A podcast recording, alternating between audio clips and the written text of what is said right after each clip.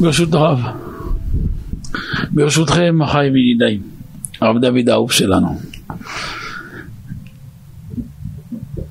זה שיעור למעשה כהמשך, אפשר לומר פרק ג', המשך לשיעור די אמש שהיה באור יהודה ושלשום ביד בנימין, וכאן נסגור את העניין. למדנו תורה נפלאה מאוד, תורה בליקוטי מוהר"ן, תורה נ', שהסוד שלה זה עבודת התפילה. והרב לימד כאן כמה וכמה סודות שנוגעים לכל אחד, ובפרט בתקופה הקדושה שנמצאים עכשיו, שנקראת תקופת השובבים, תקופה שמסוגלת מאוד לתקן חלקים אפלים שקצת עברו ימים ועברו שנים ואדם טעה איפה שטעה והגיע איפה שהגיע ובסיבה זו נגרם לאדם כמה וכמה גירעונות. והרב הסביר שאחד מהאפיינים של אדם קדוש שהוא יודע להתפלל. מה זה יודע להתפלל? איך התפילה בנויה שצריך לדעת להתפלל. המדרש אומר שהייתה תפילתו של משה רבנו מקרעת כל מחיצות של ברזל. מי שמכיר סדר ההשתלשלות, מלבד שיש לנו, בואו ניקח מלמטה למעלה, יש לנו נפש הבהמית, שהיא נפש יסודית, נקראת בארבע שמות, יסודית, בהמית, חיונית, טבעית, כמו בניין עם ארבע קומות. על זה נמנית נפש האלוקית, רוח נשמה חיה יחידה, ואז מחצבים. מחצב הקליפות, המלאכים, העולמות, הנשמות והלאה. עולמות, מלאכים, נשמות והלאה. עכשיו תראו כמה הדבר הזה עמוק. דרך משל, אם עכשיו חייל יירה כדור על קיר מסוים, על מטרה. הוא כוון מטרה, נגע במטרה, כדור נפל. עשה את שלו, כן, מצוין. אבל איך יראה לנו חייל שיירה כדור, אבל כל כך ירייה חזקה, הוא נכנס בקיר ויצא מהצד השני, ונכנס בקיר השני ויצא מהצד השני, הוא חצה עשר קירות, אחרי עשר קירות, הוריד ראש של מחבל ואז ירד. איך תגיד לכדור ולחייל ולירייה? חזק מאוד, שמע זה עוצמה. דרך מה שהאדם שמתפלל, איך הוא מתפלל? אם התפילה באדישות, בקור, זה כמו להבדיל אחד שייסע בלב עזה, עם מחסנית, עם אקדח, הוא כזה אדיש, אתה יודע, מאלו שמי שמברכים שהכל על התה עד שמגיע לפה מתקרר כבר. הכל הולך. מה יבוא החמור הזה? ייקח את האקדח שלו, באקדח שלו יהרוג אותו. כמו אתה מביא תודה רבה חבילת סוכריות לאויב שלך. למלחמה לא באים אדישים, נאמר צריך לבוא למלחמה לקרב. המהות של תפילה זה גבורה. וגבורה זה כוח. אשר לקחתי מיד האמורי בחרבי ובקשתי. חרבי ובקשתי זה חרב וקשת לצלותי ובאותי, לתפילה ובקשה. תפילה, מה זה תפילה ובקשה? תפילות זה שלוש תפילות. שחרית, מנחה, ערבית, ערב, בבוקר, בצהריים, השיחה ואמת. בקשות זה בקשות פרטיות. פה הוא מבקש על הזיווג של הבן, פה הוא מבקש על החופה של הבת, פה הוא מבקש על הפרנסה, על יישוב הדעת, על בריאות הנפש, על... זה נקרא בקשה. תפילה בלי בקשה היא חסרה, בקשה בלי תפילה חסרה. השילוב של שתיהם זה כל צורכי אדם עלי אדמות. ושתיהם באים מסיטרא דגבורה. הטעות של העולם, שהעולם מבין שמה זה גבורה? גבורה זה, זה חובטת, לא נכון. גבורה זה שורש גבול ומידה. תראו, אני אתן לכם דוגמה. קיבלתי קפה, תראו איזה יפה, כל אחד ישמח לקבל דבר כזה. אתם יודעים למה? הכינו את זה עם כל הלב יפה, שמח, מכובד ומדויק. כי זה בתוך כוס, בתוך כלי, בתוך גבול. תאר לך שבעל הבית היה אומר שפע, אני אשים על כל הקפה, אה, על כל הרצפה קפה ואני אשפריץ עכשיו מים רותחים. זה לא קפה, זה גיהנום, מה זה? כל הכוח של הברכה שהיא בתוך כלי. בתוך כלי. ברגע שזה יוצא מהכלי, השפע הופך להיות פשע. זה היפוך הטבן. זה נקרא תורת התמורות. צד הקדושה, יש גם ההפך. יש בזה זה סוגיות כבדות כבדות בעץ חיים, פחות שייך להיכנס עכשיו. כשבאים בתפילה, מצד אחד צריך כוח של גבורה, אבל בשביל גבורה צריך שהסנפירים יהיו מלאים, שאדם יהיה מלא, מלא, מלא. במה מלא? קדושה, דבקות, שמחה, השראת שכינה. ואז אפשר לפעול פעולות לשנות גם את הטבע. חולה, יתרפא, עקרת, יתפקד, רווק, יתחתן. יכולים לבוא עשר רופאים יגידו, יש לעובר הזה חור בלב, יש לו ככה ויש לו ככה ויש לו ככה, וילכו לחכם ויגיד הכל בסדר, ויוולד ילד בריא ושלם, הכל בסדר. זה שינוי טבע. זה שינוי טבע. יבואו רופאים ויגידו, מצב פלוני לא מוליד, עקר במהות שלו לא יכול כלום. והנה נולד אחד, שתיים, שלוש וארבע. זה שינוי טבע. אומרים גברת איקס יש ככה, משתנה הטבע, זה מעשים בכל יום. איפה זה עומד? בנקודה של תפילה. אבל בשביל תפילה צריך שיהיה בחינה שנקראת כל עצמותיי, תאמר נאווה ימי כמוך. כמו שאמרו בירוש... בתוספת הברכות, על פסוק בכל נפשך, בכל נפש ונפש שברא בה, שנאמר תחי נפשי ותלדך. גם יש ירושלמי על זה, גם הזוהר, ורחבנו הרבה בנקודה הזאת. אה, אבל יש כלל, שאומר רבי נחמן הקדוש, אדם שפוגם בברית קודש, הוא לא יכול להתפלל. למה הוא מייבש העצמות שלו? הוא עושה נזקים מאוד מאוד גדולים בעצמו. ואין יכול איתו מתיקות בתפילה, אלא שתיקה פגם הברית. תדעו לכם, החי בידידה סוד גדול.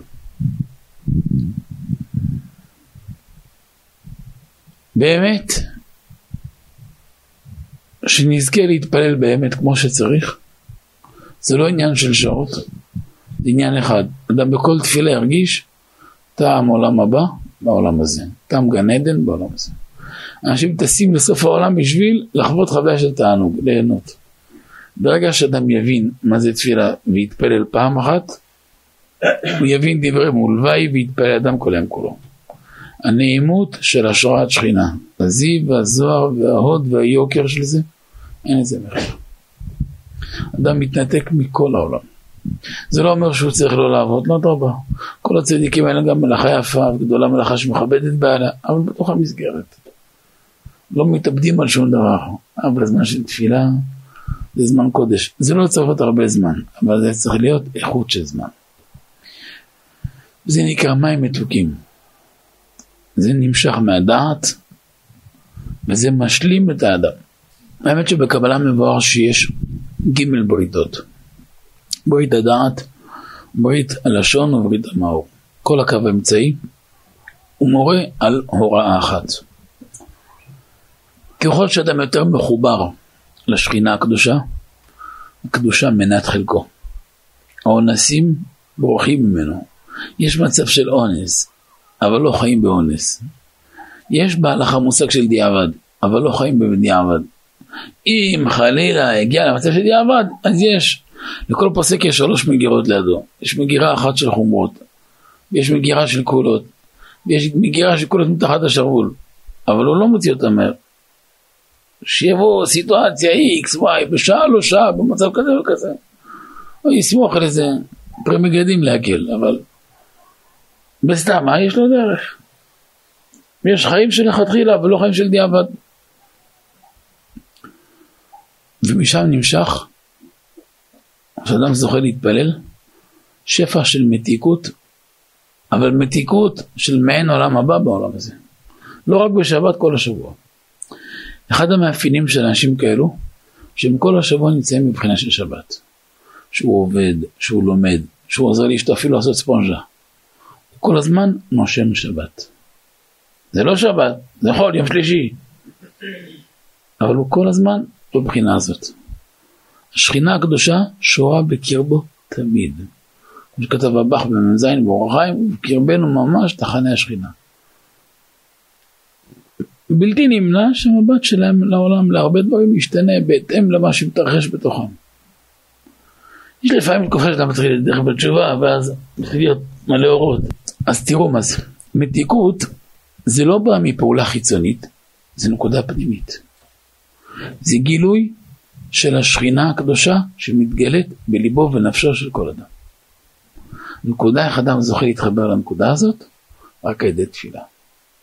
אבל בשביל להתפלל צריך שלמות של קדושת הברית קודש. וזה נקרא זרע קודש על ידי שמירת הברית. כשאדם שומר ברית קודש לא לפגום, אז מרגיש מים מתוקים בעת שמתפלל תפילתו. ואז ידע שתפילתו מקובלת. זו תפילה שמשתמעת, תפילה שעושה פירות ופרי פירות ועושה רושם עצום.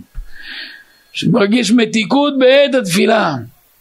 במקום הזה אדם נכנס לטעם עולם הבא בעולם הזה ממש. פתאום תראה שדברים שלכאורה אתמול היו חשובים לו הם לא תופסים מקום אצלו. הם לא תופסים אצלו מקום. לא כי הם לא תופסים מקום, כי המקום האמיתי נתפס על ידי פעולה אמיתית. זה נקרא לחבר, תזכרו את ההגדרות שאני נותן לכם כי זה יעזור לכם. זה נקרא לחבר את הנשמה אל שורשה. אני אגיד לכם יותר מזה, כל מה שבני אדם סובלים בעולם, בגלל שהם מנותקים מעצמם. הם מנסים לפצות את עצמם בלהפות, או במסעדות, או בטיולים, או בעוד כסף, או עוד משכורת, או עוד קומבינה, ואולי יחליף בית, אז יחליף אוטו, ויחליף רהיטים. אבל כל זה פעולות חיצוניות. בתוך כל החיצוני הזה, בתוך כל הגוף הגדול הזה יש נשמה, ויש איזה לב, ויש נפש, ויש מושג שנקרא עצמי. יש אני ויש עצמי. אני קהל הגוף וגסות הרוח. כל גבולב שנא השם. הרבי אומר במלובביץ', אני מותר לומר, אסור להרגיש. אבל עצמי זה כינוי לנשמה, העצמות, אור אינסוף, שמתגלה בנו. ככל שאדם יותר יתחבר לנקודה הפנימית שלו, הוא אוטומטי יהפוך להיות אדם שמח ומאושר מצד עצמו. לא משנה מה יש לו, מה קורה איתו, קודם כל הופך להיות חפצה של שמחה. אחרי השמחה יבוא נחת, יבוא שלווה. שום לחץ בעולם לא יזיז אותו. לא מלחמה ולא חרדה ולא טילים, כלום לא יזיז אותו. הוא הופך להיות מציאות של שלווה, לא אדישות. שלווה זה שלמות, אדישות זה שרידה. זה חוסר בדיסק, דיברנו על זה פעם, אם יצא זמן ניגע בזה. לא אדישות, שלווה, שלווה זה שלמות. אדיש, אדישות זה נובע מיסוד אש קבוע, יש ארבע יסודות, יש רוח מים עפר שאדם בנוי מהם. כל אדם יש לו שלוש חלקים בכל אחד. יש אש קל בינוני קשה, רוח קל בינוני קשה, מים קל בינוני קשה, עפר קל בינוני קשה. ואחד מהשתים עשרה האלו חזק יותר אצלו, מוביל יותר, אצל כל אדם. זה בסיס להמון המון דברים, לזוגיות ולהרבה, אלף ואחד דברים. ואצל אדם אדיש, עכשיו בכל יסוד יש חיובי ושלילי, למשל החיובי של יסוד האש, התלהבות, חשק, שמחה, מרץ, עוצמה, זה, זה יסוד האש, זה כוח. זה... אתה יכול לבשל בלי אש? חום, חייב. שים את העוף שבוע על הגז בלי אש, לא, או להתבשל. כדי שיתבשל, צריך אש. גדולה או קטנה צריך, אבל לפי זה תדע אם יראו לשולחן מלכים או לאיפה ילך. אבל אש זה כוח. מצד שני, כשאדם לא מוציא את יסוד האש בהתלהבות, בשמחה, במרץ וכולי, אז יסוד האש יצא בכעס, בלחץ, בעצבים. זה נקרא פריקה לא במקום, כי הוא כמו צינור מתפוצץ. זה תוצאה שאדם לא מיצה את עצמו בנקודה הנכונה. אצל אדם שלב, ארבע יסודות מאוזנים, הכל דופק, הכל מתוקתק, וכל יסוד בחיובי שלו, יסוד העפר בחיובי שלו, ענווה, הכנעה, שפלות, אה, יסוד הרוח, כל אחד כתוב מערכות מנה אפשר קדושה תניא פרק א', כל הספרים קבלה דיברו בזה הרבה. אבל, ומים כנ"ל ועפר כנ"ל. ארבע יסודות שלו מוזנים ותמיד החיובי מוביל. אצל אדם אדיש, לצורך העניין, יש תקלה באש. לא עובד שם משהו. לצורך העניין, תערוך לפניו שולחן של מעדני מלכים, הוא יישאר אדיש. תביא לי עכשיו כסף, מסתכל על הקומפוסטמה, לא, זה לא, זה מנותק. אחד האבחונים הראשונים, איך הם מזהים בעיה נפשית. אתה עושה תנועה הפוכה לבן אדם, בשבריר שנייה, אתה קולט את התגובה שלו, בתגובה בשבריר שנייה קולטים, יש לו, אין לו איזה רמה של בעיה, יש אם צריך טיפול או לא טיפול ואיזה רמה של טיפול. זו הבחנה של שניות אחדות, שאדם אפילו מרגיש שהוא מאובחן. בתגובה של האדם אתה זורק עניין, משהו באוויר, ואתה רואה את התגובה שלו, את העיניים שלו, וזה מיד מדבר. אצל אדם מדיש יש תקלה במערכת. אצל אדם מאוזן, הוא שמח, והוא שלב, והוא מצליח. עכשיו תשמעו סוד גדול. המתיקות מאיפה היא נובעת? משלמות של קדושה. שלמות של קדושה ושלמות של השראת שכינה. ואז כשיוצאים מפיו תיבות התפילה, הוא משמיע לאוזנה מה שמדבר, כמו שאמרו חכמינו בברכות הדבב, שמע שמע לאוזניך מה שאתה מוציא מפיך, אז בשעה שהוא מתפלל, גם מתבונן במה שהוא מדבר, הוא שם לב. רוב העולם סובל בדור שלנו מניתוק בין המחשבה לדיבור למעשה. בתניא מבואר פרק ד' שיש שלושת לבושי הנפש, זה שלוש כלים מרכזיים שכל הגילוי של נפש האדם בתוך הכלים האלו. זה המחשבה, דיבור, מעשה. אדם שרוצה להצליח, חייב לחבר את שלושתם. ברגע שתעשה כל פעולה מתוך חיבור של שלושת המצבים, הפעולה הזאת תצליח ותקבע קביעה לדורות. אפילו בעסקים, אם המוח שלך יהיה שמה, גם הדיבור, המעשה כולך שמה, תספיק בשעה מה שלא מספיקים ב-20 שעות. אנשים סובלים בגלל שהם מנותקים. הוא נמצא בבית כנסת והראש שלו בעסק, כשהוא בעסק הראש שלו עם אשתו, וכשהוא עם אשתו הראש שלו עם הבנק, וכשהוא עם הבנק הראש שלו עם הילד שלו. הוא אף פעם לא מחובר בשלושת הכלים האלו במקום. רוצים להצליח חייב לנעוץ, קנה. שהנביא יוכיח אותה אמר בפיו ובשפתיו כיבדני. גיבור רחק ממני. אתה אומר מילים של התפילה, אבל המוח שלך לא בתפילה. ובאמת למה? אומר רבי צדוק בגלל הפגם הברית. כשאדם פוגם בנושא של קדושה, באופן אוטומט לא ניתן לו זכות לכוון בתפילה. אני עוד לא מדבר כוונה של קבלה, אפילו כוונה של פשט. המוח מתפזר לכל עבר. עכשיו תזכרו שהבנים תלויים בדעת, והדעת תלויה ביסוד של האדם. ככל שהיסוד שלו שלם יותר, הדעת שלו עצורה יותר ומרוכזת יותר, תורה וקדושה וגם זה יהיה ניכר בבנים. בתולדותיהם כיוצא בהם בדרך כלל. ואז מתוך זה נכנס מתיקות התפילה לתוך העצמות שלו. ואז מרגיש השראת שכינה ממש. נקרא שמוע הטובה תדע שנעשה, ששומע את דיבורי התפילה, דשן את עצמותיו. כשעצמות מרגישים מתיקות, זה מבחינה שכל עצמותיי תאמרנה. זה הבחינה שהיה בית המקדש קיים, תראו ביומא כ"א, אז שם הגמרא מביאה כמה הבדלים, חמישה הבדלים. אה, ארון כפורת קרובים, אבל זה אחד שם, מי שמכיר ברש"י. זה לא שלוש, זה, זה אחד. ואז אם זה אחד, זה חמישה הבדלים בין מקדש ראשון לשני.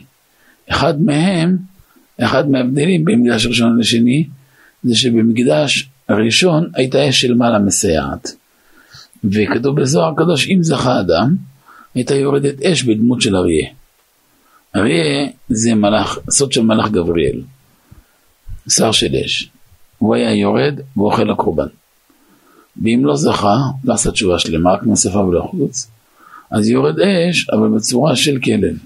כלב זה מייצג את הסמך מהם הרשע. אבל זה סימן שהתשובה שלו לא התקבלה, וזה היה ביזיון גדול. עכשיו חרב בית המקדש, ואין לנו כהן שיכפר באדם לא קורבן. אבל הוא משלמה הפרים, שפתנו. אז גם היום יורד מלאך לקבל, לעלות את התפילה. איזה מלאך, איזה דמות. אריה או כלב? אה? שאלה קשה. אם אדם זוכר שאריה יוצא להקביל פניו כוונה שר של אש, גבריאל, זה השראת שכינה כל היום. וזה נקרא תוקף ומוכין לגדלות שמשפיע מהבוקר לכל היום. מנחה היא ניזונת מהשיריים של המוכין לגדלות של שחרית, וערבית מהשיריים של מנחה. לכן המקובלים מתאמצים להתפלל ערבית מוקדם. לא פלאג, כמו הבבלים רעבים, אבל נגיד, אה, עם השקיעה נגיד. עם השקיעה הכי קרוב לשקיעה, מאחרי השקיעה והלאה. אבל כמה שיותר בתחילת הלילה, כי כמה שאל תוך הלילה יותר עמוק, אז יש יותר התגברות של הדינים והקליפות בעולם, ואז יותר קשה. לכן טוב שיהיה. בתניא כתוב אבל שאם כבר עושים מנחה וערבית בכנסת כדאי שיעשו שיעור עין יעקב בין מנחה לערבית. כך כתב התניא הקדוש שזה מוסיף הרבה יראת שמיים. זה גם אה, משפיע על הרבה חלקים מתיקון הנפש, גם קרבת השם. אני זוכר שהיינו צעירים בישיבה, אז אבא אמר לי לקבוע סדר מוסר, עין יעקב על כל הש"ס לרוץ. זה נפלא מאוד, אגדות הש"ס פותח הרבה הרבה, כל הסודות של רבותינו שמו שם.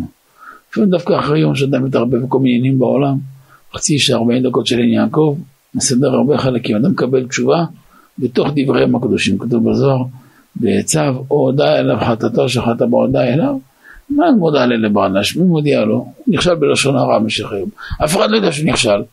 הוא נסע בדרך, אז תמונה, תמונה לא לעניין קפצה לו. אף אחד לא יודע, אבל מפריע לו בלב. פתאום תגיע לשיעור, תראה שהשם ייתן לרב לדבר בדיוק על זה. ואתה מרגיש כאילו הרב דיבר אליו. הרבה פעמים מקבלים מכתבים, גם היום עשיתי מכתבים, היה אנשים שאמרו, למה דיברתי אליהם? אמרתי, אני מדבר מול 700 איש, אף פעם לא דיברתי לבן אדם. לא, אולי הרב התכוון אליי, אני לא מכיר אותך, אף פעם לא ראיתי אותך, פעם ראשונה ראיתי אותך בשיעור, גם לא ראיתי אותך. היה אולי 600, 700 איש, אני לא יודע, אני מדבר מה ששם בצינור, אני, אין בי דעת, אם היה בי דעת הייתי שבת מדרש, אני רק צינור בעלמא וקדוש ברוך הוא שופך מה ששופך בפנים מתגלגל. זה קשור לשומרים, זה לא קשור אליי, זה רק צינור. כשהתורה באה ממקור עליון, כל אחד ירגיש שהיא מדויקת אליו. וזה ההבדל בין תורה של העולם הזה לתורה של שם. תורה של שמה היא תתכוונן בהתאם לנשמות, תורה של כאן בהתאם לקושיות ותירוצים ולפוליטיקה ולנייס ולעולם. אבל זה חילוק מהותי מאוד, זה לגמרי. בואו נמשיך הלאה. אני פשוט רוצה להגיע לסוף של התורה ולסכם אותה, אז אני גם מרוויח סיכום, אתם מרוויחים סיכום, וגם מי שיקשיב לשיעור הזה בכל דרך, יסדרו לו הרבה דברים. אבל מי שחד ושלום פוגם בברית קודש, לא זהיר קדושת העיניים ולא נזהר, נוגע איפה שלא צריך ועושה בעיות, אינו יכול להתפלל, ואין לו חשק להתפלל. תסתכל, יכולים להיות בחורי חמד, אנשים נפלאים בעלייה מתמד, פתאום אתה רואה אותו נרדם כמו מת מהלך. אתה אומר, איך, אבל לפני ככה היית ככה וככה. בלי לשאול, פשוט ברור, חווה חוויה לא טובה שונה. יש תכנים שאדם נחשף אליהם, הוא עבר חוויה מסוימת, נפגע משהו, אוטומט. זה לא פאנצ'ר, זה, זה נוקאוט. בשלב ראשון, אדם מאבד טעם בעבודת השם, שלב שני של הפגם, מאבד טעם בכלל ביהדות. אלא שלא נעים, ועדיין שיקולים חברתיים, אבל מהר מאוד גם זה מתפרץ החוצה. וזה מאוד מסוכן. ואסור לאדם להגיד, לי זה לא יקרה. אני חזק, אני בעל מדרגה, אני למדתי כל השעת השטויות. אדרבה, ככל שאתה בעל מדרגה יותר, מתגברים בו יותר. וזה אסור לוותר. זה צריך להיות אש קודש, ותנו לכם ועל זה אנחנו עומדים. על זה אנחנו עומדים, וזה אסור לטעות, לא משנה מה. אבל אבא שלנו רבי יורם, אם היה לו מידה טובה זה מידה הזאת. כולה היה טוב, כולה היה מתיקות. אבל זה, היה אלף פעמים מעל הכל. אלף פעמים. הוא היה סובר, עדיף שיחתכו לאדם בידיים והרגליים, ולא יעשה טעות אחת בזה. הוא היה סובר, עדיף להיות עם הארץ שלא יודע מילה אחת של תורה, אבל בחיים לא פוגם, מאשר גאון העולם שידע כל התורה וכולו פגם. וזה אסור להתפשר, וזה ממש בולט. וזו העבודה הכי קשה של ימי הנעורים של הדור שלנו. יותר מזה אני אגיד לכם, מי שזכה לתפוס את השנים האלו, נכון? כל החיים פתוחים לפניו. וזה כחצלם שלו, כף בית אדבן שלו, של בחינת הנפש, דרוח, דנשמה, מתחילים להעיר, קנייני הנכי שלו, חלקים שלהם, הבחינות שלהם, הוא רק הכל לא מתעלה. בדבר הזה לא שווה להתחבר עם אף אדם שספק ספקה של טעות. אפילו הווה של טעות זה לא שווה. אבל אם אדם מתקדש, זה קניין לדורות. זה קניין שאין לו מחיר, וזה קניין שיביא את האדם למדרגות הכי עליונות שיכול להיות. לא רק אותו, את הילדים, את הנכדים. וזה מבחינה שלא יכלו לשתות מים עם מרה, למה? כי מרים הם, כי הם היו שרורים במרירות. למה הם לא שרורים במרירות? אומר הרב, כי מי שפוגם בזה, המאפיין שלו שהוא כל הזמן, כל הזמן, כל הזמן במרירות. כל הזמן מר לו, מר לו, מר לו. מר לו, מר לו, כל החיים מרים לו. שהוא בחינת מים מררים, שעורו במראות, כל הזמן, כל הזמן. זה אחד מהדברים הקשים שקורים להרבה אנשים. זה קורה בכל המגזרים, ואסור לאדם להגיד, זה לא יקרה אצלי, מה פתאום, לבן שלי זה ככה. שתן אמר אל תעמל בעצמך, הוא דיבר רק על הדור שלנו. תקשיבו טוב, הוא דיבר רק על הדור שלנו, דור של משיח. הוא דיבר על הדור שיש כל הניסיונות שלו היו ממנוח שיש היום. ולכן צריך למסור הנפש הזה וכל הזמן להתפלל על זה. יש כלל שהביא בן איש חי. יש הרבה חלקים בהלכה היום שפחות פרקטיים. אתן לכם דוגמה, למשל, כמה אנשים היום באמת, באמת אה, עוסקים במליחה, תערובות. מי נוגע בזה? כשהייתי ילד, לא ידענו משהו אחר. אבא היה קונה תרנגולות, שמע קוקוריקו בבוקר, בצהריים אתה רואה אותם על הגז. אני זוכר ככה היה, מה? יום אחד אני קם, אני רואה, מה זה, מסתכל, אני רואה כבש, אבא, תני לי את זה. אמרו עוד כמה ימים פסח, מה נעשה? זה מה שהכרנו.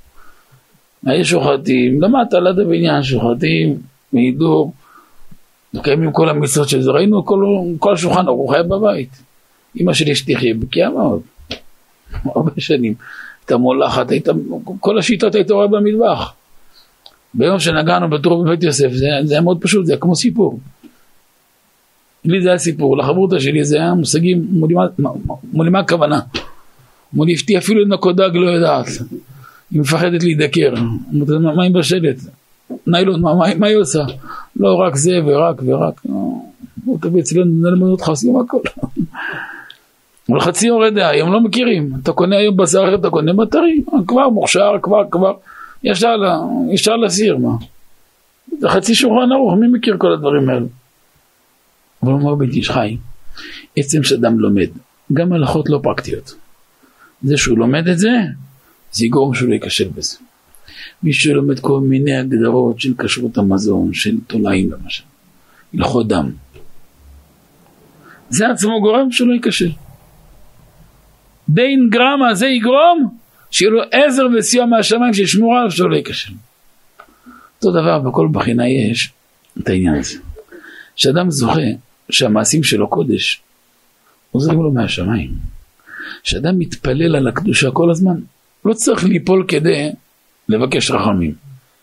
שלא ייפול, כמו שהביא מרן החידה, זכות להגן עלינו. אדם לא צריך לבקש, רק לחכות מישהו חולה ולבקש רחמים. אלא תמיד יבקש על הבריאות, גם כשהוא בריא, שיתמיד בריאותנו עם כל כלל ישראל הבריאים. ויגזור חלקנו עם הבריאים לעולם. ובאותה נשימה ישלח רפואה שלמה לכל חולי עמו ישראל. ואם יש איזה חולה, גם יזכיר אותו בכללם, עבדך פלוני, אלמוני, פלמוני, וכולי. אבל תמיד צריך לבקש על הבריאות, גם כשאדם בריא, יבקש שיתמיד השם בריאותו. למה שאמרו בגמרא, לא לעולם יתפעל אדם שלא יהיה חלה, כי אם חס ושלום חלה, אמרו לה וזכות להיפטר, כי צריך איך להתחיל לשלם כופרת, איך תדע למי יש זכויות, מי אמר ניקיתי, מי אמר זיקיתי, מי אמר... אז זה שאדם מבקש להתמיד הבריאות, זה, זה גורם שימשיך הבריאות בבית שלו. וכן הלאה, גם בענייני קדושה צריך כל הזמן לבקש שלא נבוא לידי מכשול ולא לידי תקלה לעולם. לא במחשבה, קל וחומר לא בדיבור, ובטח לא במעשה. לבקש עליו, על הבנים, זה עיקר הדבר. לכן אתה רואה שאדם שלם, קדוש, הוא שמח. השמחה היא פועל פנימי. ובזה לא כדאי לאדם אף פעם להתעסק. אבל, אבל מצד שני, חס ושלום שאדם, שאדם חס ושלום פוגם בנושא הזה, אומר הרב דבר נורא מאוד. על ידי זה, מס... כי כשאדם פוגם בבריתו חס ושלום, על ידי זה מסבבת אותו מרירות עצומה וכן מים מסאבין, מעיין טמא. רוח של טומאה מקיפה אותו כל הזמן. אגב, מאפיין להם, לאנשים כאלה שהם כל הזמן נדחים. יכול להיות שקדן עצום, אבל איפה שהוא הולך הוא דחוי. כי הוא דחוי בעיני עצמו. יש תורה אחרת ברבי נחמן, ונהי בעינינו כחגבים, וכן היינו בעינינו. יש אנשים מבינים מה זה ענווה, מה אני מחיי. לפעמים זה גסות רוח המאני הזה. יש לנו מהלך שלם הזה בחלב הארץ, ג' אדרבה, מבז ליום קטנות. מי גרם להם לצדיקים שהתבזבז שולחנם לעתיד לבוא? קטנות שהייתה בהם, שלא האמינו בהם בעצמם. אדם חייב לזקוף קומה ולדעת כמה התורה שלו שווה, עבודת השם שלו, כמה הקדוש ברוך הוא מצפה לתפילה שלו ולמאמץ שלו, להיות בטוח בדרך שהולך בה. חייב להיות בטוח בדרך שהולך בה. ולהיות נאמן לדרך שהולך איתה. מהמקום הזה אדם מגיע למקום יפה יפה, קדוש קדוש, טהור טהור, נקי נקי, נקי מאוד, אבל נקי, נקי מאוד, יביא אותו למקום מאוד מאוד מיוחד. וזה שורש הטהרה הפנימית שתלווה את האדם כל הזמן. מצד שני יש אדם שכל יום טובל וטובל וטובל, והוא כל הזמן מדוכא, הוא כל הזמן נופל, הוא לא מפסיק ליפול, הוא בתוך סלטות, קרוסלות על קרוסלות. וזה נושא עדין מאוד, זה נקרא מעיין טמא, זרע טמא שהוציא לבטלה, אז אין יכול להתפלל, מבחינת כל עצמותיי תאמרנה, הוא לא יכול כל עצמותיו, כי העצמות שלו רקובים, עצמות שלו מלאים נחש, כי הוא מלא מרירות וקשה לו להתפלל, ואז קל בנחית יורד כלב, מי זה כלב? זה סמך מהם. סמך מהם נקרא כלב. כלב הוא מאפיין את הקליפה. לעומתו, בקדושה, יש שם בן.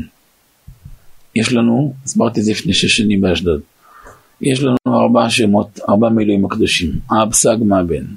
שם אב, מאיר בעולם האצילות, וממנו נמשך עולם האצילות. שם סג, מאיר בבריאה, שם מה, ביצירה, שם בן, בעשייה.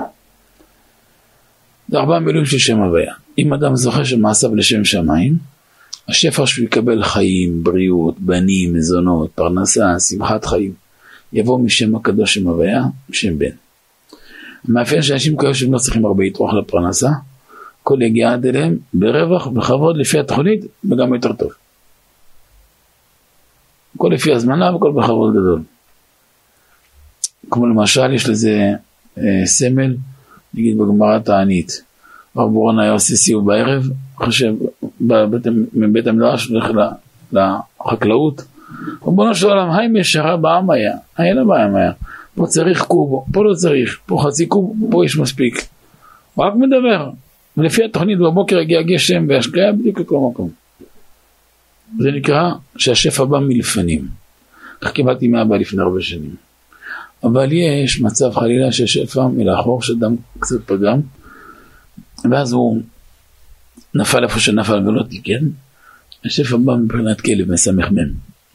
מה המאפיין של הכלב? תרדוף אחריו, כמעט אתה נוגע בו, כבר נוגע בזנב הוא מחליק לך. כבר תופס אותו, כמו איזה סבון, מחליק לך מהיד. כשאתה בורח ממנו רודף אחריך. חטא רוב, רוב העולם רודף אחרי כסף, הוא לא משיג. הוא מחליק להם. מי שמבין העניין הזה, הוא תופס את העבודה נכון. כשאדם יודע להקדים תפילה לדבר, קובע את עצמו בתפילה, בבית כנסת, משקיע את ליבו, את נשמתו, יודע כל דבר בזמן שלו. זה מעלה נדירה מאוד. רק השפע שיורד בברכת כהנים. כנגד כל הברכות. פעם מסרתי שיעור שלוש שעות, אני חושב, שעתיים או שלוש, מתומצת רק על המילים של ברכת כהנים. לא זוכר אם אמרתי 15 או 20 משמעויות לכל מילה, וכאילו לא אמרתי כלום. זה פלא פלאים. זה אין סוף, אין סוף של עולם יש בברכה העצומה הזאת. כהן שעולה לדוכן מקיים חמש מצוות עשה ולא תעשה. כהן שלא עולה מפסיד חמש מצוות. זה לא יאומן. כמו חמש תפילין. וזה דקה וחצי. יש כל כך הרבה השפעות, שם כ"ב. אין מוסרין אותו, זה אחד מדברים, זה העולם, כמו חגיגה, ועוד. זה דברים נוראים מאוד. כמה דברים נמצאים שם וזה פלא פלאים. זה פלא פלאים.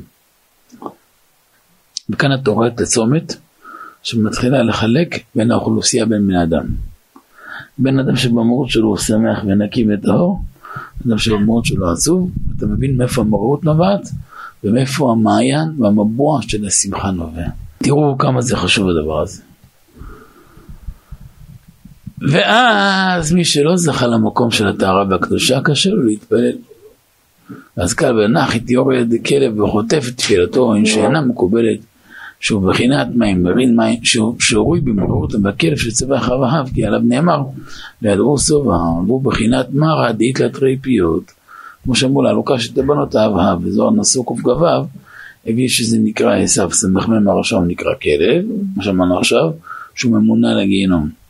גם מצבי חווה, להביא עוד נפשות לגיהנום.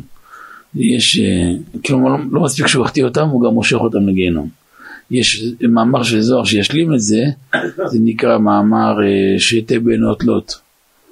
הבכירה והצעירה זה מאמר בזוהר חדש בעירה קט. אם תלמדו זה, זה עוד יסדר לכם שם הזוהר. אה, הזוהר הקדוש שמביא מהלך שלם להסביר, מהלך מאוד מאוד חשוב, איך היצר עובד. איך הוא מתנהל, איך, איך הוא מצליח להשפיע על בן אדם, הרי הוא מאש, וזה מבשר ודם. איך אש ישפיע על, על דבר כזה, ברוכים הבאים. איך הוא משפיע בכלל עליו. ואז מסביר שהמהלך שלם איך דרך ההתנהלות שלו.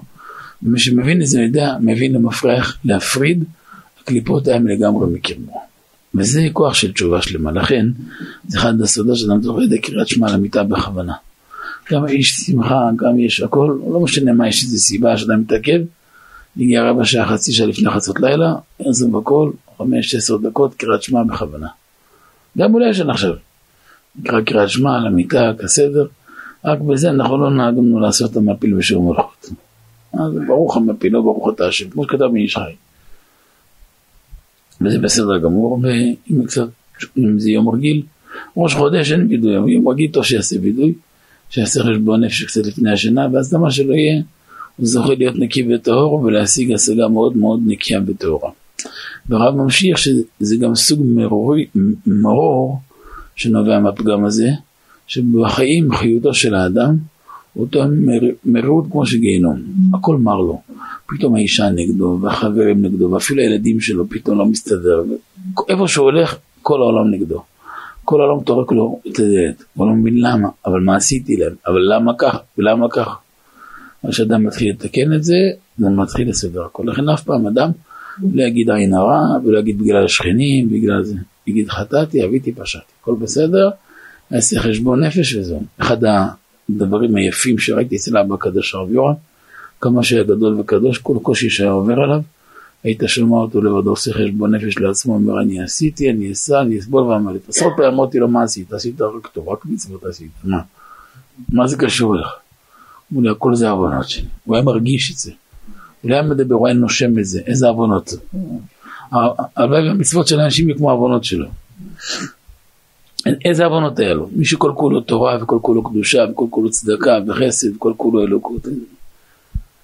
פעם ראו את בית יוסף, אמר לבית יוסף, 500 שנה כמעט.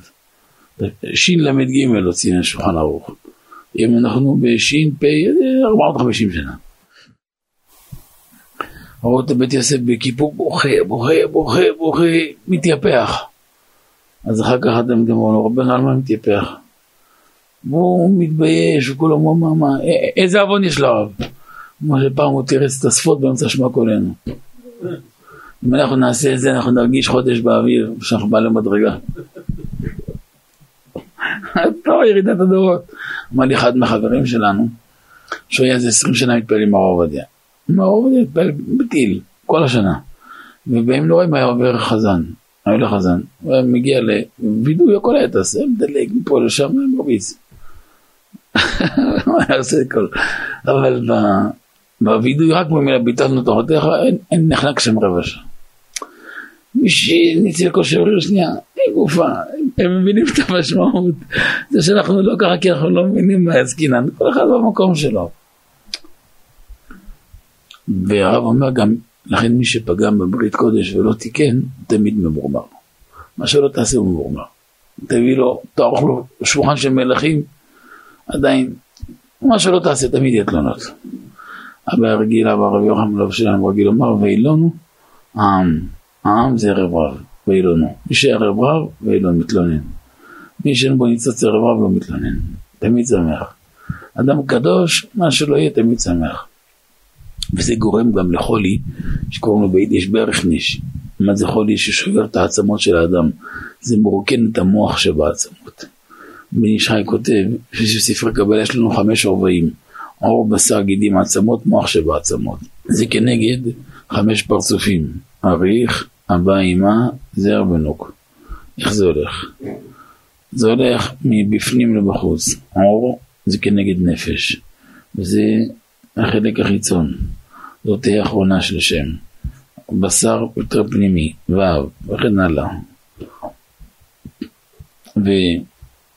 ואותה בחינה גם קורה גם לאדם שהוא מקדש את עצמו, אז כל הגוף שלו מתקדש. פה בשער רוח הקודש, שאצל הצדיק, שהוא כל כך מזכר את עצמו, אתה רואה את זה גם בגוף שלו, בהרבה סימנים אצלו. האור שלו מאיר ביותר, אבל זה עבודה של הרבה שנים.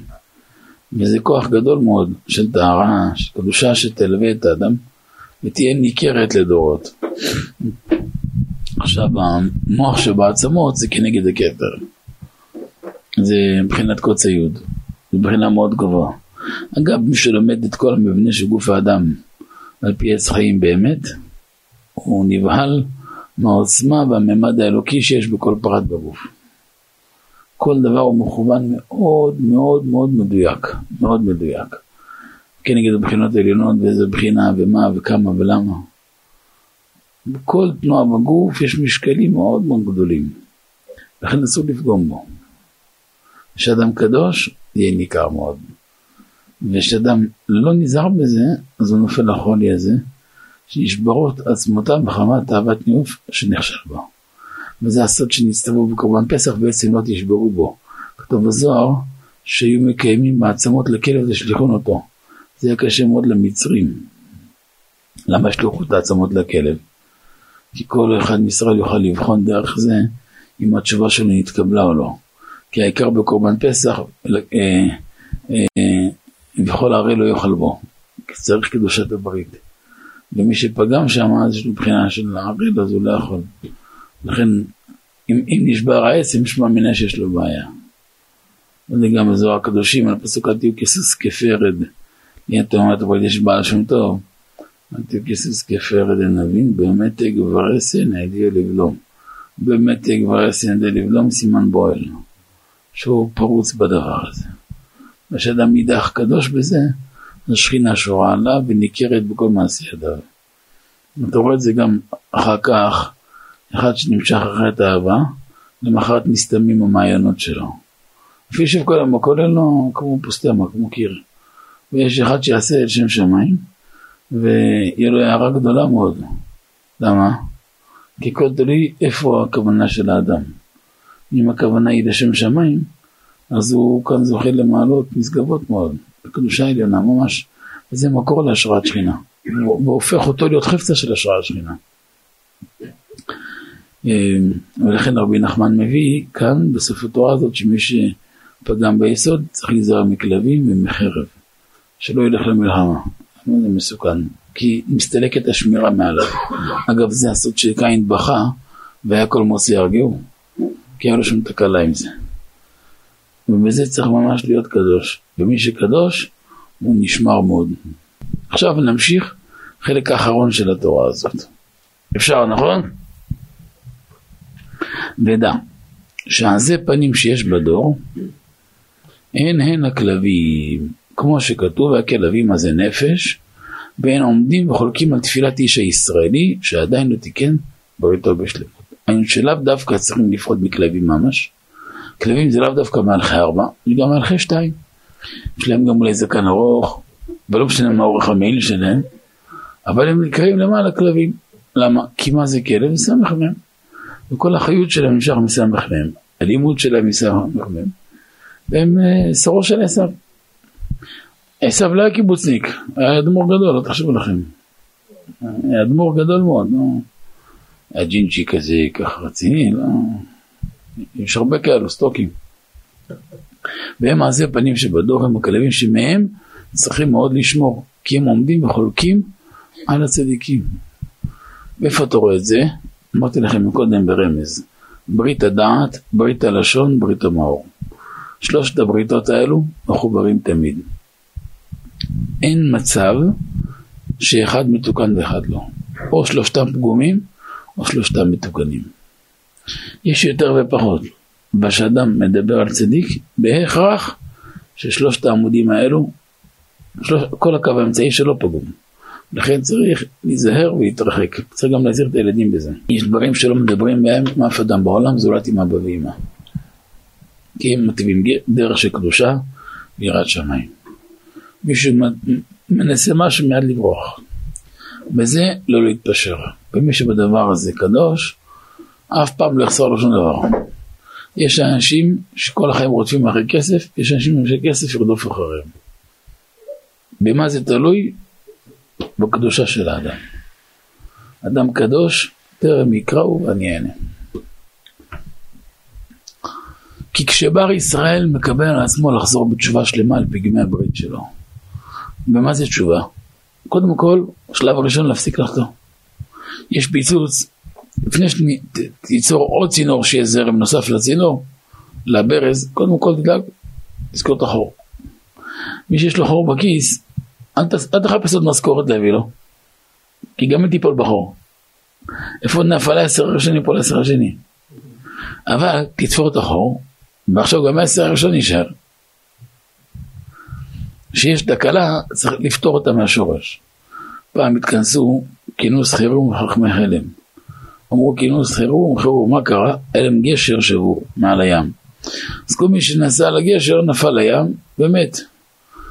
אז מה הם טקסו הצעה? להשקיע 100 מיליון דולר ולבנות טיפול נמרץ מאוד מאוד משוכלל. שמי שיפול ישר טיפול נמרץ יציל אותו. אמר להם חכם טיפשים, תתקנו את הגשר, לא תבנו טיפול נמרץ. עד שתבנו טיפול נמרץ, ותגזרו עליהם לבנות טיפול נמרץ, מורדם מונשם, בספק יקום, תדאג שהוא בכלל לא ייפול. אם שהוא בריא ושמח. אותו דבר. קודם כל צריך לדאוג להפסיק לחתום. אדם מקל לעצמו בגלישה בכל מיני מקומות, לא נוגע בזה. בכל מיני סיטואציות, ישמור את עצמו. ישמור את עצמו מכל החלוכית, מכל טומאה וערווה, מכל וכל, אפילו מכל דהו. ואחר כך, חרטה לעבר, עזיבת החטא כמובן, חרטה וידוי, קבלה לעתיד, ואז זה מביא את האדם למקום קדוש. וזה מביא לתשובה שלמה. אז פגם הברית גורם לו מים מרורים, מים מסעבין, ואז המרות מתחילה לעקר. מתוך שהמרות מתחילה לעקר, מתחיל להיות שמח, שלב. תראו אותו קם לבד, ישן שעתיים שלוש והוא קם. איך אדם יכול לישון שעתיים ביום? מה זה נורא לישון שעתיים ביום? תדעו לכם כלל. כלל ותנעצו אותו בנקודה הכי עמוקה בלב. אצל אדם קדוש הוא לא צריך הרבה. אדם קדוש מינימום של מינימום. גם המעט, הרבה פעמים זה לסבר את האוזן למראית עין. הוא לא צריך. הוא יישן שעה, שעתיים, שלוש, פעם שעה, פעם שלוש, פעם חמש. הוא לא זקוק לזה. כל זה נגיעה, נגיעה בחומר, לא, לא מעבר לזה. הוא לא צריך את זה. וגם בשינה שלו זה לא שינה, זה עליית נשמה. זה טיול בהיכל X, Y, Z. לאיפה הוא עולה ולאיזה היכל ומה הוא עשה שם, עם מי הוא נפגש, איזה תורה הוא שמע, ממי הוא קיבל, מה הוא קיבל ועם מה הוא חוזר לכאן. ומה הוא מתרגם לגוף, מה הוא לא מתרגם לגוף. זה שפה אחרת. אני זוכר הרבה פעמים, אה, אה, כל השבוע בקושי ממדך השמע ובשבת, הם יושבים בשולחן שלוש, ארבע, חמש שעות, אף פעם לא זוכר סעודת שבת פחות משלוש שעות, ארבע שעות. כל התורה מתגלגלת על השולחן, ונפלא מאוד.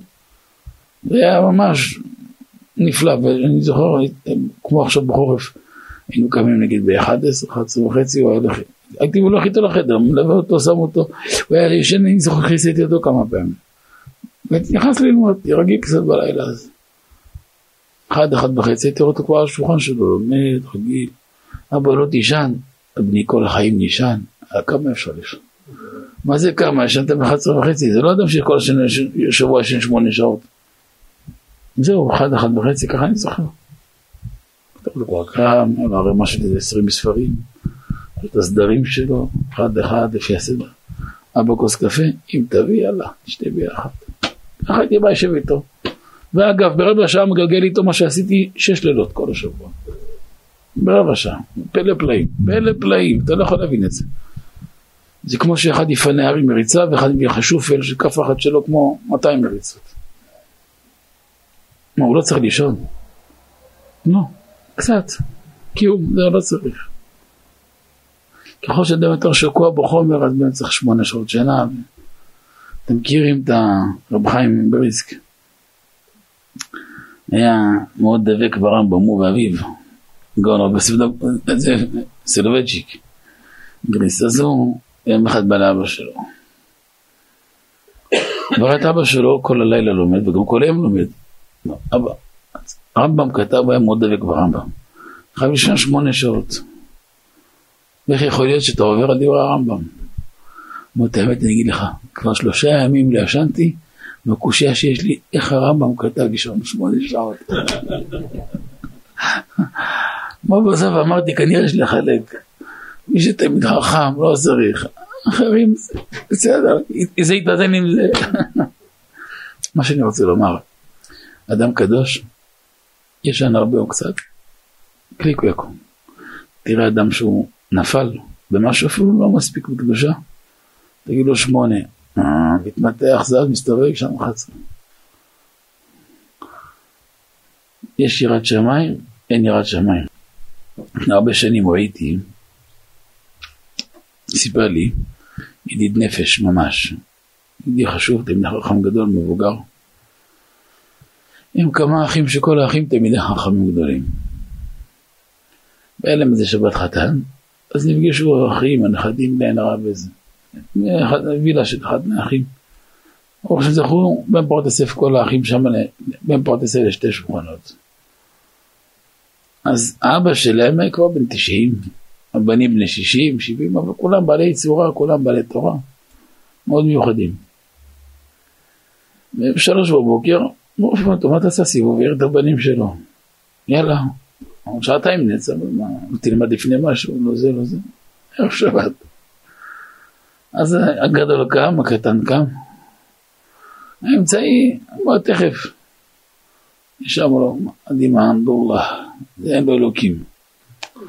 ישר תלש אותו, ככה בפניו. אז הבן הגדול סיפר לי. אז אמר לו, אבא איך ככה? מה זה איך ככה? קודשא בריך הוא מחכה, שכינה מחכה, יישן. זה לא הרבה שנים.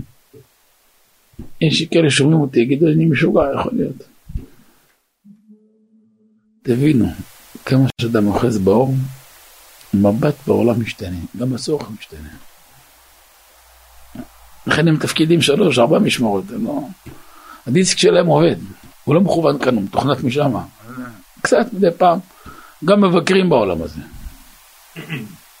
הם לא אסטרונאוטים, הם הכי מציאותיים. אני לא זוכר שראיתי בחיים של אדם מקורקע יותר מאבא שלי הרב יורם. היה סופר מקורקע. מה זה מקורקע יותר מכולם? היה מקרקע את כולם. אבל ראשו מגיע השמיימה. כשאדם שאל שאלה, לנגוע בנקודה מעל מעל הנקודה.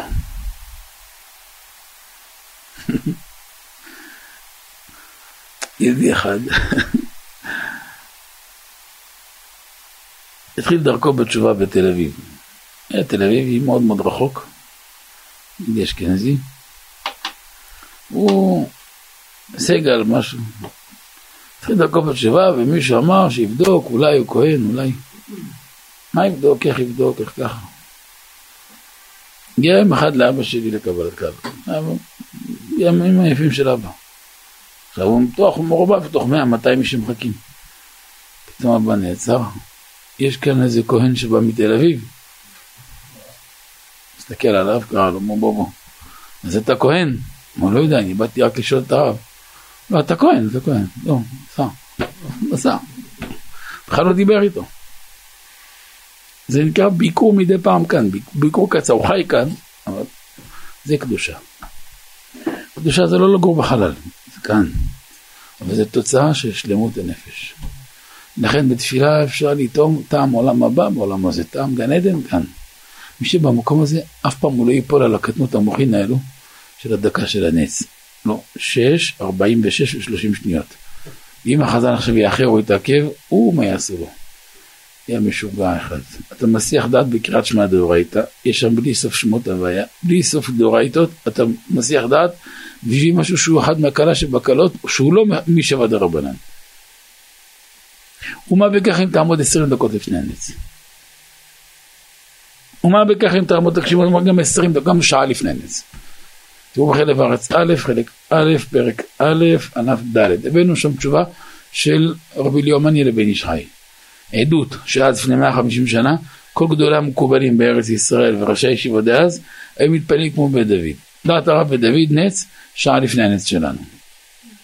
מה אנחנו עדיפים על גדול העולם לפני 150 שנה? אבא שלי, למשל בתקופת הלא של החורף, הוא אוטומט, עקרוני, היה עומד בשש ורבע ועשרים, עשרים ושתיים, כבר היית עומד לעמידה.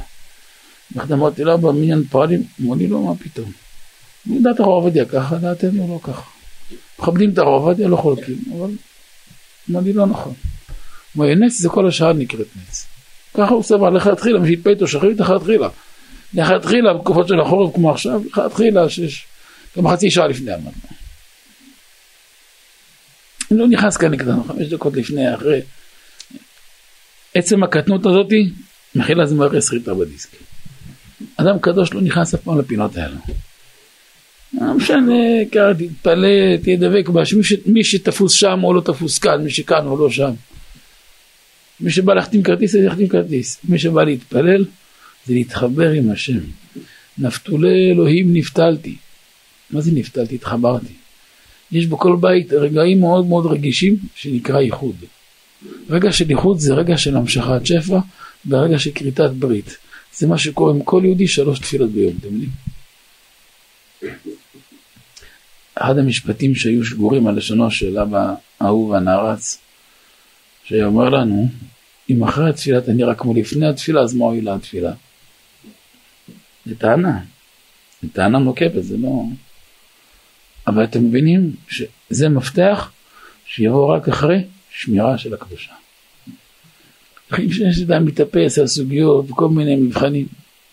הוא תמיד היה אומר שיש חתן המשנה וחתן התנ"ך וחתן הש"ס וחתן ההלכה ואין חתן התפילה. בתפילה זה עיקר העבודה שלנו. כי זה גילוי דעת של הקדושה של האדם. אנחנו רגילים לומר כל פעם שם רבי צדוק הכהן מלובלין. צדקת הצדיק שהיה אומר שביום שאדם יזכה יתפלל שלוש תפילות. יתפלל תפילה אחת. אבל מהשם שפתי תפתח עדי ולרצון. בלי מחשבה זרה הכי קטנה באמצע. באמינה שיותר נמחלו כל ההבנות שלו וכל הרושם של פגם הברית האחרון נמחק. ויעשה אותו יום טוב. תראו איזה כוח זה. זה נקרא לדעת להתפלל. בתפילה כזאת אפשר לחולל ניסים ונפלאות. עכשיו בואו נקרא את המילים הנפלאות שלו, איך הוא מסכם את שתי הצדדים. עכשיו אני רק יכול לקרוא, כל ההקדמות שנתתי לכם אפשר רק לקרוא. ודע, מה מוקדם? ודע שעזי פנים שיש בדור הן הכלבים, כמו שכתוב, הכלבים זה נפש. מי זה הכלבים? זה לא על ארבע. הם עומדים וחולקים על תפילת איש הישראלי. שעדיין לא תיקן בריתו בשלמות. היינו שלאו דווקא אין לך ביטול תורה, וכן הרבה טענות. אבל אתה מבין שזה בא ממקום אחר. לאו דווקא צריכים לפחות מכלבים ממש, אלא זה פנים שבדור. הם הכלבים שמהם צריכים מאוד לשמור. מה זה מאוד לשמור? לא לשמוע את הדעות שלהם. שום דבר. כי הם עומדים וחולקים על תפילת בר ישראל. אחרי שאתה מחובר למקום קדוש, לפעמים, לפעמים, אני לא אומר פסק הלכה, אני אומר לפעמים, מוטב להתפלל, ככה אבא יוסף, ביחיד, במקום קבוע וקדוש, מאשר במניין שיבוא כמה קויצים ויערבבו לו את הראש בדעות של הבל, ויעשו לו נזק. כמה שאדם יהיה קבוע על המקום, ירוויח. כי כשבר ישראל מקבל על עצמו לחזור בתשובה שלמה על פגמי הברית שלו, שגורמים לו מים מרורים, מים מסאבים, זה מים טמאים, אתה רואה שכל החיים שלו נהיים מרים, כל החיים שלו הפוכים, פתאום מתחיל להתפלל בכוונה את התפילות הקבועות שלו, פתאום הרבה בתפילות, תפילות בקשות, בקשות זה בקשות פרטיות, תחינות בשיחה בינו לבין קונו, באים עזי פנים שאין הכלבים מחלישים דעתו. מה לך להתפלל או להתבודד, לא הביא אותך שום דבר, לך תלמד, תנצל את הזמן. גם אנחנו ניסינו, זה לא הלך, כל מיני דיבורים כאלו, כל מיני פיתויים והסרטות שמסיתים ומפתים אלו הכלבים עזי פנים, איש הישראל שרוצה לחזור בתשובה שלמה ולהתפלל בכוונה והם עומדים ומבטלים אותו ומחלישים דעתו. תנו לכם, אין יותר קשה מחלישות הדעת. אין יותר מזה. זה יותר קשה מהכל. ולא יחלקנו אף פעם עם מחלישי דעת. אף פעם, אף פעם. וזה צריך ממש להיזהר. זה הדבר הכי עדין והכי קשה שיש. מאוד מאוד צריך להיזהר מזה. היה, סיפר לנו ראש הישיבה, זכרו לו טוב, היה החפץ חיים. עובר הרבה פעמים משברים. פקדו אותו הרבה משברים קשים וטרדות. היה גם משברים של עניות קשה.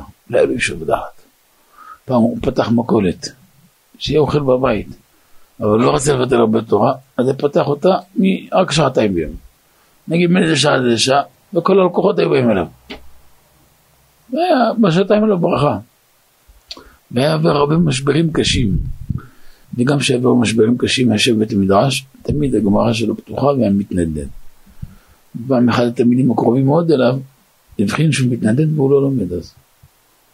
אז הוא דיבר איתו אחר כך. הוא אומר שהיה משבר קשה ולא היה לו דעת. אז הרב היה יוצא. אם אני הייתי יוצא היו נחלשים עוד מאה אחריי. תראו מה זה. הוא מוותר גם, גם בזמנים הקשים שלו, אף אחד לא הרגיש עליו כלום. אמר חובת הלוות איזה חסיד, הבלו בליבו, צהלתו בפניו. הצהלה שלו תמיד בפנים, אתה לא יודע מה קורה בפנים. איש לא יודע את סודו. אמרתי לכם קודם, מדורו בין עליונים, והוא שוהה בין תחתונים. איש לא יודע את סודו. זה דרכם של קדושים. ולכן הוא תמיד יתעתע, גם בסביבה שלו יתעתע, בכל מיני הזיות כדי לשמור על המקום שלו. אומר רבי נחמן, דווקא מי שקרוב אצל הצדיק, הוא לא יכול לזהות את הצדיק. למה? שלא לא יעשו טעויות. לכן צריך להיזהר, בנביאי אל תראו.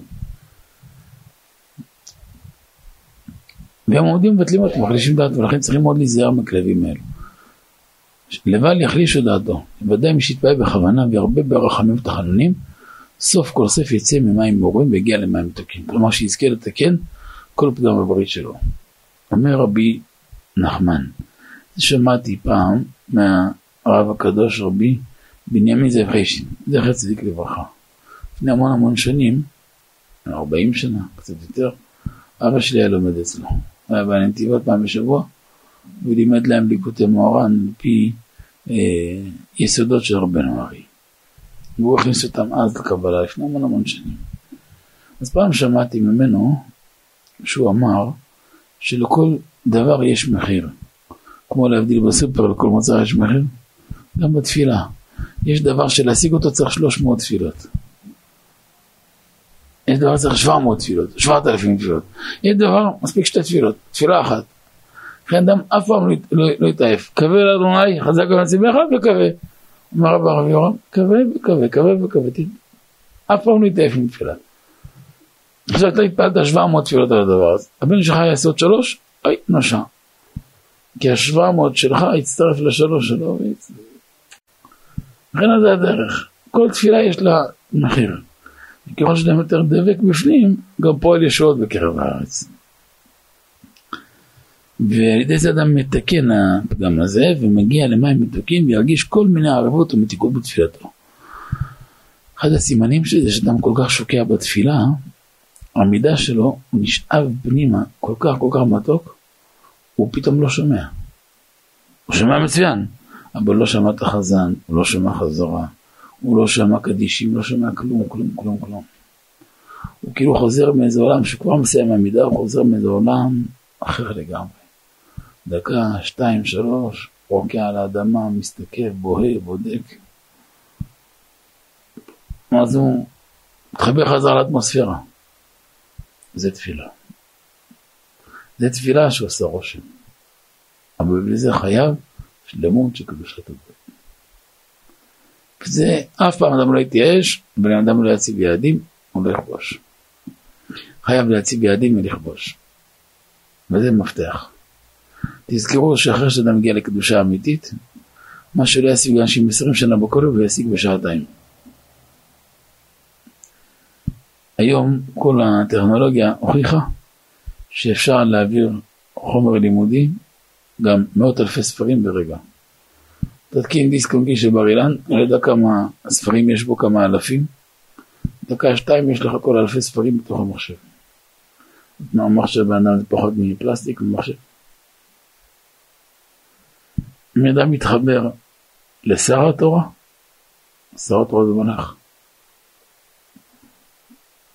מה הבעיה? זה אותו צינור.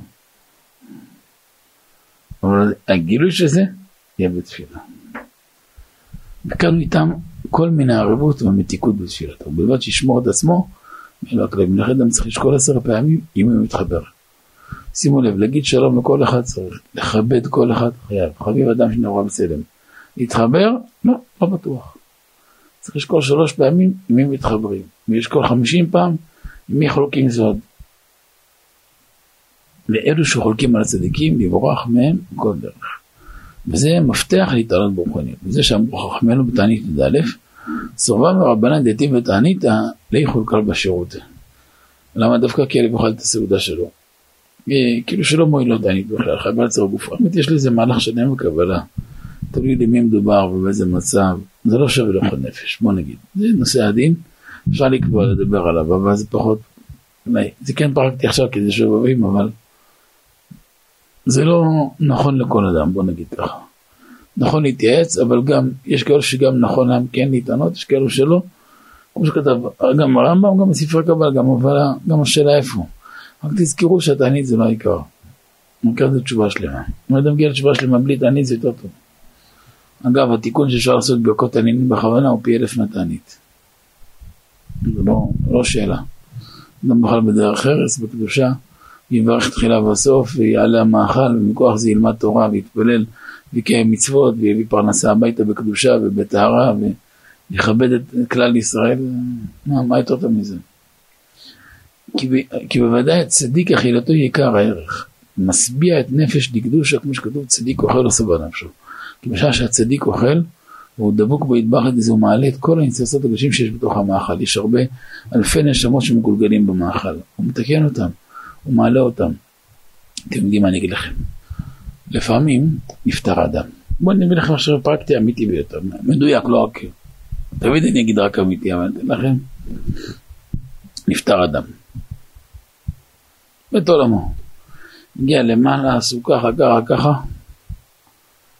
פסקו לו בר מינן גיהנום. גיהנום כל מקלחת שיש, קשה מאוד, אבל ודאי נכנסים, ודאי יוצאים מצד שני, ודאי נקים. כמו שנכנסים לתעלה, למנהרה של השטיפת מכוניות.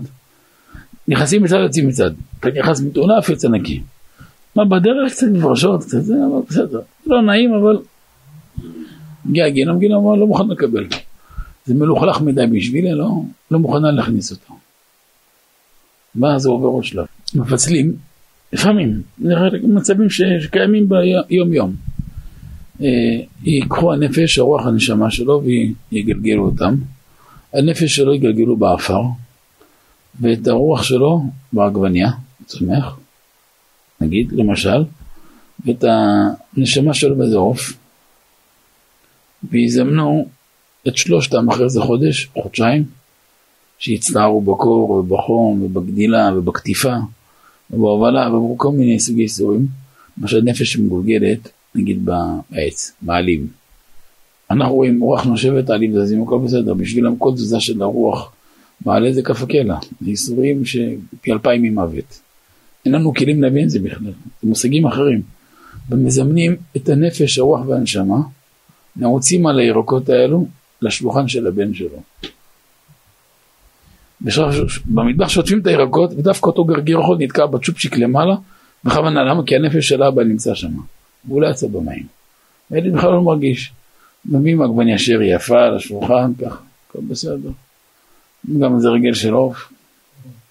והוא לא מבין שיש שם גם נפש של אבא שלו, וגם רוח וגם נשמה. עכשיו הוא יברך בכוונה, הוא מתקן את אבא שלו לאורך ולרוחב, ואז הוא מאפשר לאבא שלו, הופ, מזנק. ככה שהוא ככה גבוה, מבלע ככה. עושה לאבא שלו, יאללה, תעשה סיבה עוד 70 שנה תסבול. זה מבהיל את הנפש. יש ככה אלפי דוגמאות, אני לא אאתגר אתכם עכשיו. אז איך עושים? לפני אדם אוכל רגע יצר, מה מברכים על זה אדמה? רגע, ברוך אתה מלך העולם. יברך בכוונה. כבר יושבים בשולחן, תגיד דבר תורה. קצר. אתה לא יודע, תקרא משנה. לא משנה, תגיד פרק תהילים, משהו. אין יהודי לא יודע מזמור כ"ג, מזמור לדוד, אדוני יכול לחזור. שהם רואים את זה נזכרים בסעודה, לא... זה חלק מהמנגינה שמציעה רפתה זה... לא משנה, אבל תגיד משהו. מה אתה עושה? בברכה, בכוונה, מעלה את כל הנשמות ששם. וזו זכות מאוד גדולה לאדם שזהיר בזה. זה נקרא צדיק אוכל לעשות בנפשו. מי שקצת יותר העמיק פנימה ואין היבט היין יודע שמי שזכה לכוון בכל אורחותיו בפרט באכילה, בכוונות האכילה, זה לא שווה לכל נפש, אף פעם האכילה לא תביא אותו לשינה. שינה באכילתם למי שלא מכוון. כי אז נתפסים הרבה פעמים הקליפות שבמאכל באדם, ואז מכבידים עליו, לפעמים גם זה שגורם לסובב את האדם גם. תראה אדם הרבה פעמים מתעלם מאוד ופתאום מסתובב. כי אפשר שיהיה תפוס במאכל איזה חלק רע, איזה גלגול של חוטא, והוא לא נזהר בברכה כל כך והתערבב בו. אז מטמא אותו גם, מחטיא אותו. לכן הברכה בכוונה תחילה בסוף מפרידה הקליפות ומטהרת את האדם מאוד. אם אדם זכה לשבת עם הצדיק על השולחן זה מתקן אותו מאוד מאוד. לכן אם אדם יודע שיש סיכוי שישב עם צדיק על השולחן שיזהר לפני כן יטבול. שלא יבוא לשולחן של צדיק בלי מקווה. וזה עצמו מזבח כפרה בשבילו. והאיצור אמר רבנן נסיים דמריב את נפשו, בן יודע להשביע נפשו. תמיד החכם הזה שכל הזמן מתענה ומסגף את עצמו, הוא לא יודע להשביע נפשו. איך? על ידי שיעלה את האינסוסות הקדושים שיש לו בתוך המאכל, בשביל זה יהיה חוקר בשירות. הכלב אחת הסעודה, הכוונה שהתענית שלו לא כל כך מועילה לו, לא רק לא מתקנת, אלא אפילו הפוך.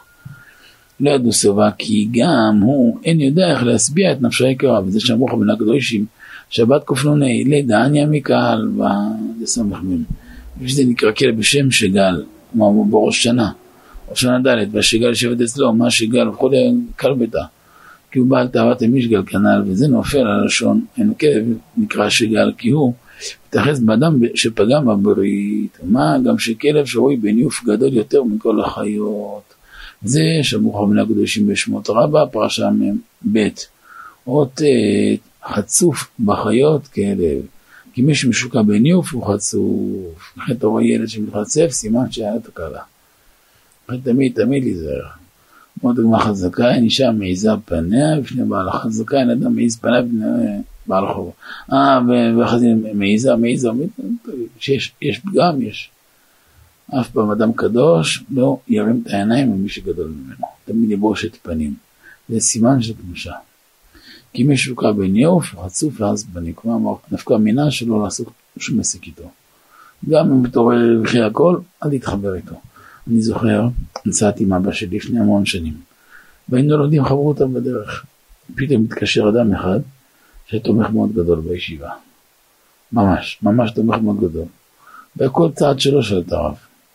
וירא שמיים בתכלית, אבל מה זה ירא שמיים? כמו שיראות הוא חושב שזה איזה ראש כולל. נראה ממש כל הבית מיוחד מאוד, נדיר. לא זוכר הרבה בתים שראינו כאלה, כאלה מבורכים ומצליחים. וגם היה עשיר גדול. יום רגיל חוזר הביתה עם חצי מיליון, שתי מיליון, שלוש מיליון. יום חלש, 700 אלף. אבל זה המספרים, כל יום חוזר הביתה עם שקיות, שקיות אשפה שכיף. היה עושה ברכה גדולה, וגם תורם בעין טובה, והיה מפזר צדקות לרוב, מחזיק תלמידי חכמים. כמה מעלות היה לאיש הזה. יום אחד היינו בדרך נוסעים לאיזה שיעור, לומדים חברותא, פתאום מתקשר. חיבר אותה, שאל איזושהי עסקה שהזדמנה לו, הרב אמר לו, תברח ממנה כמו מאש. הוא אמר, הרב חבל, זה יכול להכפיל את העסק פי שתיים, פי שלוש. ואז פעם ראשונה שמעתי מאבא שלי משפט. אמר, דע לך ידידי, מי שישן עם כלבים, קיים כחציות. הזדעזעתי. אף פעם לא שמעתי את אומר ככה. אבא אמר לו, אם תעשה איתו עסק, אתה תרוויח לו פי שלוש, פי עשר. אבל הוא יעקור אותך. לא יישאר לך זכר, חצי שנה לא יישאר זכר מכל מה שעשית. לא, איפה זה? עם כיפה שחורה גדולה, זקן ארוך, עם חליפה. היה הולך בעסקים, היית חושב שזה ראש ישיבה. והיה מצליח ברמות לא, לא נתפסות בכלל. היה קונה מקומות שלא לא, לא עולים על הדעת בכלל. מה שלא עושים בשנה עושה בשלוש שעות. זה היה פלא. כל יום מגיע מתל אביב לנתיבות, מארבע בבוקר, מתפלל איתנו, לומד איתנו עד עשר בבוקר, בעשר בבוקר הולך לעסקים שלו. כל יום, כל יום, כל יום, עשר שנים כאלה, לפחות. פלא, מפליא. מפליא. והוא לא שמע לרב. פעם ראשונה שהוא לא שמע לרב, הוא הרוויח. אחרי חצי שנה, הוא כבר עזב את אשתו, והלך עם גויה. מה דחרש מכיפה, או זקן, או משהו. נעקר הכל. נעקר הכל. עברו ימים, אבא נפטר לבית עולמו. קצת לפני אמר לי, תמשיך, תיסע, תעשה ככה. קיבלתי את האוהל, יצאתי. יום אחד הזמינו אותי לשיעור ברמת אביב ג'. עשיתי שיעור מאוד עמוק, חצו חסידות, השם נתן, ממש דיברתי נפלא, מאוד עמוק וטוב. ואני יוצא אחר כך לאוטו, שם איזה שביל כזה חשוך שהייתי צריך לחצות כדי להגיע לאוטו. טיפה שם הכל מוכר קורה לי. אני מסתובב, מתחיל להצלם של גוי, שום סימן. זה הבן של אותו אדם. שהעילוי של אחת הישיבות, וואו, היה מביא סוגיות, אכילה כמו גוי לכל דבר. כבר אחרי כמה יריות בבטן ובראש וחי. כל כך נפל עמוק. מהכל זיהיתי אותו. אמרתי לו פלוני, יא, איך זיהית אותי? אמרתי לו, הקול שלך לא השתנה. אמרתי לו, אתה זוכר כמה סוגיות אני דיברתי איתך? איך נפלת שם? פתחתי לו אותו יום פתח לתשובה. אז הוא הרוויח קצת כסף. עכשיו אני שואל אתכם, זה שווה? איבד כל העמל שלו. כל העמל שלו איבד. למה צריך את זה? אם צריך להגיע לאדם, יגיע לך עד הדלת, עד הבית. ואם לא מגיע לך, אז למה? למה, למה לגוע מה שלא שלך? הרבי אומר צריך לעשות כלי לפרנסה. יש לך כלי, ברכה, זהו. מה יבוא אחר כך זה ברכת השם. תבינו שהרדיפה לא תוסיף. אתה יודע מה? הוספת עוד. מחר הלך ראש מנוע כל מה שעשית הלך. היה אדם אחד, אבא תמיד היה מספר את זה, שאף פעם לא עובד בחול המועד, אין נהג אוטובוס. שנה אחת היה עומס, עומס, עומס, הוא החליט עם אשתו שהוא עובד בחול המועד, אין ברירה, ילדים, ככה, פרנסה. שמע, במקום 500 שקל ליום, 3,000 שקל ליום, ככה וככה וככה. קיצור, עבד חול המועד, הרוויח עוד איזה בוכטה. אבל מגיע השביעי של פסח, צריך לעזור לאישה, באים אורחים, באים זה. בא להפריד איזה בשר מהמקרר, משהו מהמקפיא, לא הלך, הכניס איזה סכין. קיצור, עשה שם איזה דפקט, הלך המקרר. כל מה שהרוויח, שם על המקרר חדש. אשתו ראיתי השתבח שמו, אם לא הייתי עובד לא הייתי משלם. אם לא היית עובד, לא היה קורה נזק. כמו אחד שחמיב נפטר, וטבע ירושה. דין תורה, בנים, בנות במקום בנים לא יורשות. יש בן אחד אפילו. אסור לבנות לקחת כלום. אם הבן ירצה לתת לה מתנה, אותו מתנה, לא ירושה. ירושה אין ירושה. ירושה של הבנים, דין תורה. הולך בבית משפט של הגויים, כמו במדינה. טוב, קיבל, קיבל 100 אלף דולר. אחרי שבוע הלכו להקליות. צריך השתלה, צריך זה, צריך זה, 100 אלף דולר. אמר שאתה ראית, אם לא תבענו, איך היינו משלמים? אמרו לו, אם לא היית תובע, לא הולכים לחקלאיות. כאילו צריך להבין שעוד משכורת זה לא יביא ישועה. אם יש ברכה בכסף, מה שיהיה יהיה בו ברכה. אם אין ברכה, כל אלה נבואות לא יהיה בהם כלום. לפני איזה שבוע וחצי, ישב איתי בן אדם, מסכן, מאוד כואב מה שהוא עובר. אבל למשל שמה, הוא מכניס בחודש חלש את ה-300, 350, אחרי ניקיון, נטו, לא ברוטו, נטו. חודש יותר טוב, מכניס מיליון שקל, מיליון וחצי. אשתו כמעט ברמה שלו, ותמיד במינוס. אמרתי לו, אולי אתם מתחרים בועז? אמרו לי, מי זה בועז? אמרתי לו, בתנ"ך יש אחד. אמרתי כמו יבצן זה בועז, יש לו 70 ילדים. אמרו לי, לא, שתיים ודוג לי. אז למה כל כך? אולי הימורים? לא. אולי אלכוהול? לא. אולי זה? לא. באמת מה חסר לו? חסר לו ברכה. חסר ברכה. פרנסה זה לא כמות, זה הברכה של השם. ברכה במה היא תלויה? בתוך המילה ברכה יש את הברכה. מהרשב"א, הבאנו את זה בחלב הארץ חטא. ברכה לשון הברכה. מה זה הברכה המשכה? צינור. שהצינור שלם, רק תזמין. כשהצינור מפוצץ מגיע, אבל אף אם מאחורים בדרך, זה לא נשאר. קדושה של האדם זה מפתח של הברכה. ולכן צריך להיות קדוש. נסיים את דבריו הקדושים. לכן כשאדם אה, נופל במקומות האלו, תראו תמיד מר, תמיד זה, מיד נופל לייאוש, ייאוש שלא מדעת. אף פעם יהודי אסור ליפול לייאוש לא לוותר לעצמו. בזה להילחם. ודעו לכם, כל המלחמה הזאת במה היא תלויה? בדבר אחד. סימן יפה לאדם שנשאר את הפנים. לכן בחסידויות אמיתיות, נגיד כמו חב"ד, בכלל לא מדברים על זה. עד שידברו מעמיסים להם סדר יום עמוס מאוד. ברסלב כל הזמן טוחנים לזה, מרוב שהם טוחנים, הם הכי נופלים. הם, הם חיים בתוך הקרוסלה, לא כולם, אבל העוונות. לא צריך להזכיר את זה בכלל. לא, שים, תרים את האוטו 140, 160, 180 קמ"ש, תעבוד, סע, תתקדם. לא אוטו, החיים, כמובן, מלא ימים עמוסים, ימים, לילות, כבר הגעת הביתה, אחת, שתיים, בום, נרדמת. אה, אין זמן להתעסק עם שטויות. אדם קדוש, הכוח שלו, כל שנייה שלו היא מיליון דולר. וזה גם מוליד הכנעה, ענווה, ולענבים ייתן חן. אז הקדוש ברוך הוא נותן לו מציאות חן. עוד לא מתחיל משהו, השתבח שמו. מסיים הרב, ודווקא שאין צריך להתענות ומתענה, אז כלל בשירות. מי שצריך להתענות, ודאי שצריך להתענות, מצווה היום. בפרט שיש אדם יודע שככה וככה.